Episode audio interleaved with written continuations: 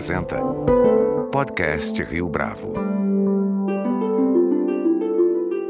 Este é o podcast Rio Bravo, eu sou Fábio Cardoso. Para Conrado Ribner Mendes, professor da Faculdade de Direito da Universidade de São Paulo, não é exagero falar em fadiga da legalidade dada a atual conjuntura política do país. Mas afinal de contas, quais são os responsáveis para esse atual estado de coisas?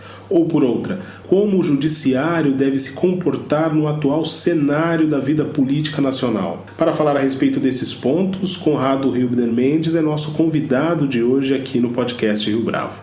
Conrado Ubner, é um prazer tê-lo aqui conosco no podcast Rio Bravo. Muito obrigado pela sua participação. Prazer, Fábio. Prazer é meu. Em novembro do ano passado, a escolha do então juiz Sérgio Moro para a pasta de justiça parecia ser um asset para o governo Jair Bolsonaro. Estamos gravando esse podcast em maio de 2019.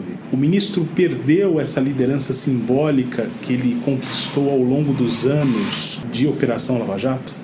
Parece que sim, mas eu não gostaria e acho que não, ainda não subscrevo totalmente essa, essa imagem. O ministro Moro continua a ser, conforme últimos levantamentos, uma autoridade pública de imensa popularidade na sociedade. No seu poder, no seu, na sua capacidade de fazer coisas no governo, ele se viu impedido pela força das circunstâncias, mas não só das circunstâncias. Ele percebeu que aquilo que parecia ser um cheque em branco do presidente não existiu não existe. E ele foi obrigado a engolir a seco certas medidas com as quais ele não concordava e também se viu obrigado a ver o seu grande projeto Menina dos Olhos, que é um pacote anticrime, colocado ali na, nas gavetas do Congresso. Claro que o Congresso está hoje concentrado numa única macro-reforma e tudo mais é secundário diante dessa reforma. Ainda veremos qual será o fôlego que a proposta anticrime terá. Mas é verdade sim que ali no jogo dos poderes, Moro, Moro perdeu essa aura.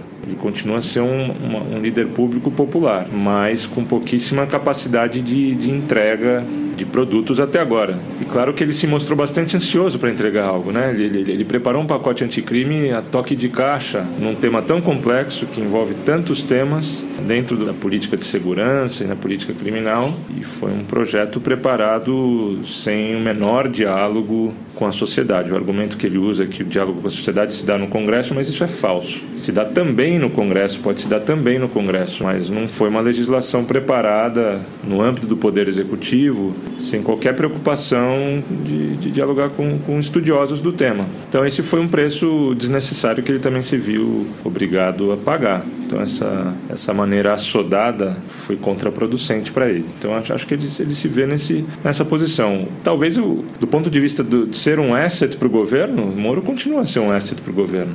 Mas a contrapartida que ele, esperou, ele esperava ter, ele não recebeu. Então, nesse contrato que aparentemente ele fez com o presidente, ele, ele no momento parece estar tá, tá, tá perdendo. Ele não, não, não recebeu o que gostaria de receber. Recebeu apenas uma promessa para daqui a mais de 18 meses de virar ministro do STF, o que também foi um fator um, bastante inusitado e quase praticamente inédito na história, um presidente anunciar, aparentemente fazendo um gesto positivo ao Moro, mas na verdade tem um significado, do ponto de vista político, um significado contrário. É, uma, é um recado para o Moro. Acho que ele tem um prêmio de consolação lá na frente, mas para isso tem um preço altíssimo a pagar, que é de ficar 18 meses bastante bem comportado. De alguma forma, rifa o Moro também, porque o, a capacidade de articulação de um ministro diante do Congresso, uma vez que o Congresso sabe que ele precisa se comportar bem, para lá na frente ser aceito pelo próprio Congresso, especificamente o Senado, num processo de nomeação para o Supremo, coloca ele em desvantagem nesse tipo de conversa. Então foi, foi muito ruim para o Moro isso. Essa aprovação do Senado quanto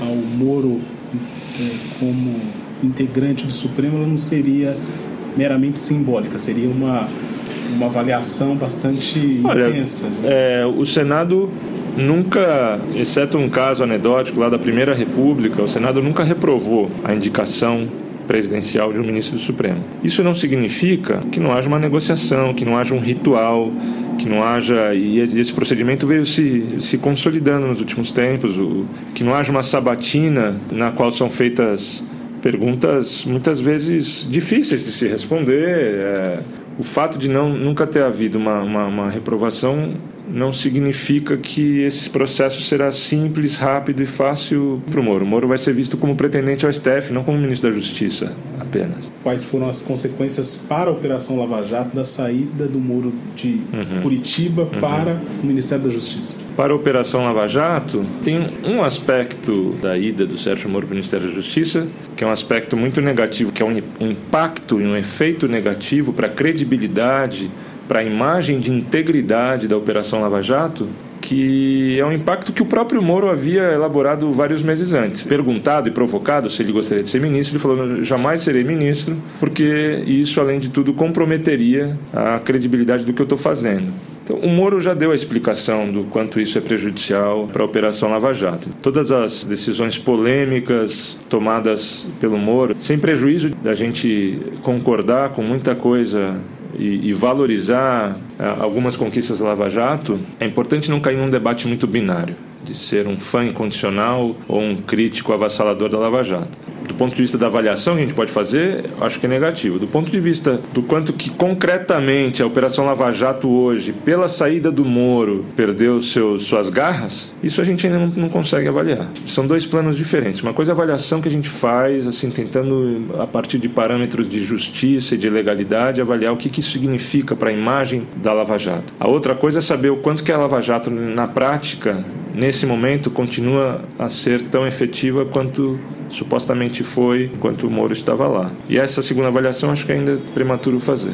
O quanto a ida do COAF para o Ministério da Economia abala a percepção de influência de Sérgio Moro na administração Bolsonaro, só para a gente arrematar. Isso é mais um elemento no pacote de derrotas sucessivas que o Moro sofreu. Acho que a gente pode avaliar esse redesenho de duas perspectivas. A primeira perspectiva é perspectiva puramente política. Existiu um interesse do Moro Moro e a gente pode discutir a razoabilidade desse interesse, mas existe um interesse, a partir de seus projetos, de que o COAF estivesse sob a sua alçada. E ele justificava isso como uma, um fator fundamental para os seus projetos de consolidação de um projeto de combate à corrupção, etc. E nisso ele foi dramaticamente derrotado. Mais uma dessas derrotas. Agora, uma segunda, uma segunda perspectiva é se faz alguma diferença real que não seja o capricho de um ministro, o mero interesse de um ministro, pela conveniência de um ministro, mas se faz alguma diferença real para o combate à corrupção e fraudes financeiras, etc., o COAF estar dentro do, do Ministério da Justiça ou dentro da caixinha, que é bastante grande, do Ministério da Economia.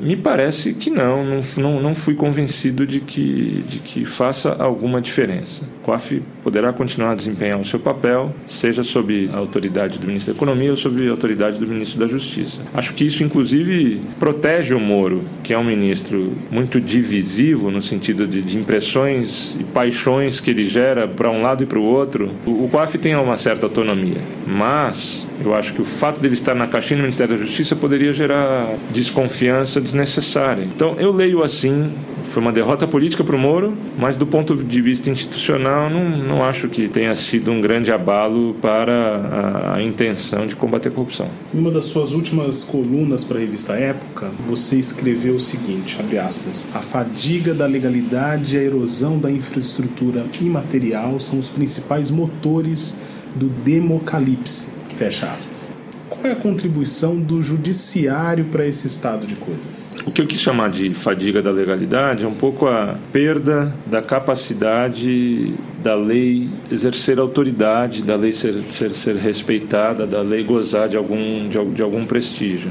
E, na verdade, quando eu, quando eu elaborei o argumento da, da, fadiga da legalidade, o meu foco era menos o, o, a contribuição do judiciário e mais o uso que um certo tipo de estratégia governamental pode fazer justamente para desgastar o judiciário e ao desgastar o judiciário que vai dilapidando seu capital político, o judiciário perde capacidade de de fato fazer um controle rigoroso de legalidade. Então, pondo em outras palavras, um governo que vai testando por meio da produção de normas. Normas, nesse, caso, me refiro às normas produzidas dentro do, do, do, executivo. Então, decretos e medidas provisórias que vão sendo produzidas num volume grande e cujo conteúdo são muitas vezes muito questionáveis do ponto de vista da sua constitucionalidade e legalidade. Às vezes há, há quase um consenso de juristas que existe uma inconstitucionalidade ou ilegalidade flagrante ali. Só que o fato é que, mesmo que haja uma ilegalidade flagrante, essa norma continua a existir no mundo até que o judiciário vá lá e tenha a coragem para declarar a ilegalidade ou inconstitucionalidade. E esse ato de declarar a ilegalidade e inconstitucionalidade exige que essa instituição goze de reputação para exercer a sua autoridade. Então, quanto mais você vai empurrando e mais você sobrecarrega o poder judiciário, você mais coloca um ônus nas costas do judiciário, que é o ônus de dizer para o governo que seus atos são ilegais ou inconstitucionais. Isso é um ônus. Um judiciário precisa ter muito capital político para aguentar esse tipo de blitzkrieg. E aí a tua pergunta falava, bom, o que, o que o judiciário contribuiu para isso? O judiciário contribuiu para isso dilapidando a sua, o seu próprio capital político, por meio de comportamentos que prejudicam sua imagem de imparcialidade, por meio de relações promíscuas de ministros com, com atores políticos ou empresariais. Para resumir, por falhas de ética judicial, o judiciário acaba prejudicando a sua própria autoridade. Estamos ainda na expectativa de ver o quanto que o, o STF terá de autoridade para controlar aqueles atos que nos parecem é, mais violar a Constituição. E acho que há uma lista deles. Um dos pontos centrais da sua atuação como pesquisador tem a ver exatamente com o Supremo Tribunal Federal. Uhum. Como é que o STF tem se saído, então, nesse período tão complexo da vida política do país? O STF ele é hoje um tribunal um pouco na, em sintonia com o que eu vinha dizendo, é um tribunal que, em razão do seu tipo de, de método decisório, do seu tipo de, de, de falta de disciplina procedimental, da falta de cuidado com critérios, com justificativa pública do porquê uma certa questão foi decidida hoje por meio de uma decisão liminar e não pelo plenário, enfim, por, por uma série de coisas que vêm sendo escritas na imprensa já faz um tempo, é um tribunal que perdeu sua aura de autoridade máxima de guardião da Constituição. Isso é da própria responsabilidade do STF, isso não é por causas externas. Isso não é, não é, não é culpa da conjuntura já suficientemente problemática, é culpa do próprio STF. Um tribunal constitucional numa conjuntura politicamente pesada, ele já tem um, um, um enorme desafio um tribunal constitucional, numa conjuntura pesada, mas que dilacerou a própria legitimidade, tem um desafio muito maior. A verdade é que o STF permanece sob intenso ataque. O STF continua a ser um potencial adversário do, do governo, naquilo que o governo pretende mudar e agredir o direito e a Constituição. Então, um tribunal constitucional é sempre um contrapeso a um governo e as maiorias mais apaixonadas e etc. Tem, tem limites constitucionais e é, o, e é o STF, o tribunal, que operacionaliza esses limites. Então o STF está sob intenso, intenso ataque, apesar de todas essas manifestações de, de boa vizinhança que, que o presidente se preocupou em ter. O último episódio assim que mais gerou reação pública foi a instauração pelo presidente de um inquérito policial para investigar quem está, quem são os atores que estão propagando notícias difamatórias contra ministros em particular e contra a corte em geral. Ou seja, está fragilizado pelas duas pontas, pela conduta dos próprios ministros, mas também por atores interessados em, em corroer a autoridade do STF. Isso é uma situação perigosa, mas eu gosto e acho importante salientar que a culpa dessa fragilização não é só dos fatores externos, a culpa não está com o outro. E o STF jamais fez essa autocrítica, o ministro faz essa autocrítica praticamente. Quando faz uma autocrítica, é uma autocrítica muito modesta, de que a gente precisa tomar decisões de outro sentido, mas nunca fizeram uma avaliação crítica das suas práticas promíscuas com atores interessados nas causas do, do STF, nos, nos, processos do STF, nas decisões do STF. Não é possível mais que ministros passem a fazer palestras em bancos, quando esses bancos são também partes interessadas no STF. Não é possível mais que patrocínios sejam pagos, que deem palestras remuneradas. Enfim, uma série de coisas promíscuas que não são só do STF, são do judiciário em geral, mas que no plano do STF, politicamente, o tema se torna ainda mais impactante. A propósito dessa questão relacionada às fake news, estratégias de combate às fake news, eh, você disse numa entrevista ao Estado de São Paulo que a expressão é vaga e abre margem para censura. Na semana passada, autoridades se reuniram para lançar mão de novas estratégias para levar adiante esse combate às fake news. Existe uma abordagem ideal, Conrado, para tratar desse tema? Hoje de manhã, por exemplo, veio uma professora da Universidade Livre de Berlim dar uma palestra sobre democracia e digitalização em um ambiente virtual e esse instrumento poderosíssimo para a disseminação de notícias falsas. Então ela está na crista da onda do debate europeu e mundial sobre o que fazer diante dessas novas tecnologias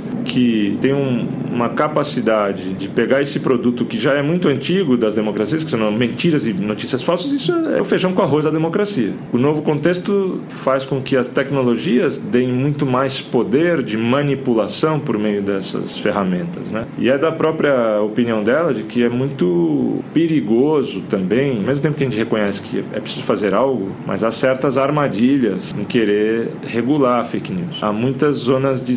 muitos tons de cinza entre, entre o que é uma notícia falsa, pura e simplesmente, o que é um erro jornalístico de uma má interpretação de um certo fato, o que, que é deliberadamente feito para manipular, o que, que merece ser protegido pela liberdade de expressão é, e assim por diante. Atribuir a um tribunal poder de punir, mandar prender, mandar soltar tirar conteúdo publicado e etc. a partir da noção de fake news tem seus perigos tem seus custos, custos intimidatórios, custos que podem gerar autocensura e assim por diante. Nem sempre é fácil para um jornalista ou para um articulista ou para quem vai fazer uma manifestação pública saber se aquilo pode ser interpretado ou não como fake news. Portanto, atribuir esse poder a uma instituição de controle ou ao judiciário traz riscos em si mesmo. Esses riscos poderiam até ser mitigados diante de um judiciário muito rigoroso, analiticamente, com base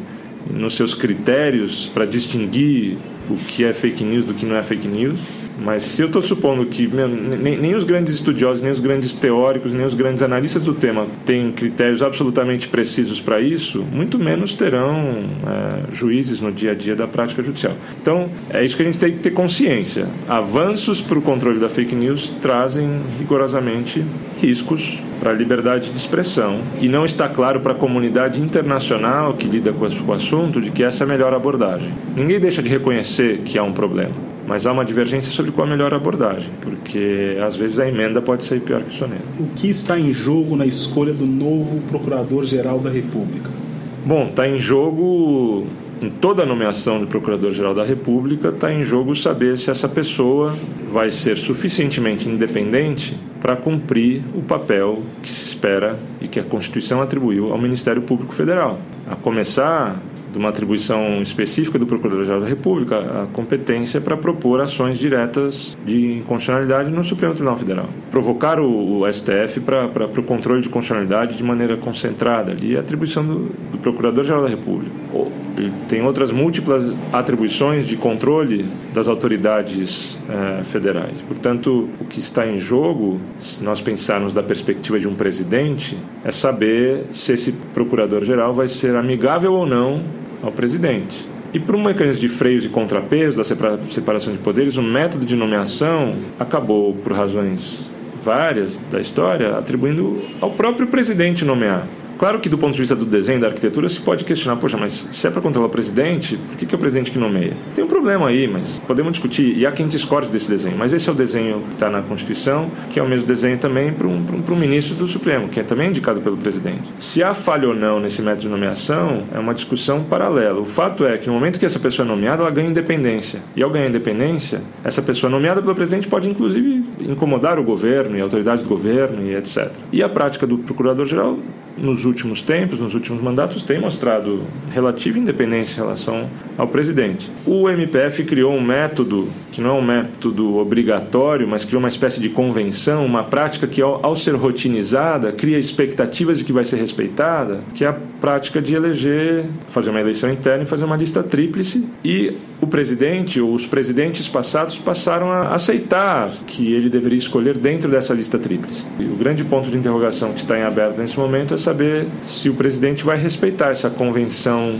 que foi sendo criada ao longo dos últimos vários anos. Então, do ponto de vista do processo, a grande questão é saber se o presidente vai se subordinar ou vai se, se curvar à lista tríplice. É óbvio que ele está preocupado, sim, do quão simpático a isso que ele chama de nova ordem, nova política, o que quer que seja, se o PGR vai ser simpático ou antipático ou neutro, aparentemente, a essa nova ordem. Então, há muita apreensão dentro do Ministério Público sobre quem poderá ser nomeado. O Ministério Público também é uma instituição razoavelmente plural. E é claro que é do interesse do presidente é, nomear dentro dessa instituição plural quem é mais simpático a ele. Vamos ver quem, quem ganha esse braço de ferro. Conrado Wilbner Mendes, muito obrigado pela sua entrevista, pela sua participação aqui no podcast Rio Bravo. Eu que agradeço, Fábio, foi um prazer. Este foi mais um podcast Rio Bravo, que agora também está disponível no Spotify. Você pode comentar essa entrevista no SoundCloud, no iTunes ou no Facebook da Rio Bravo.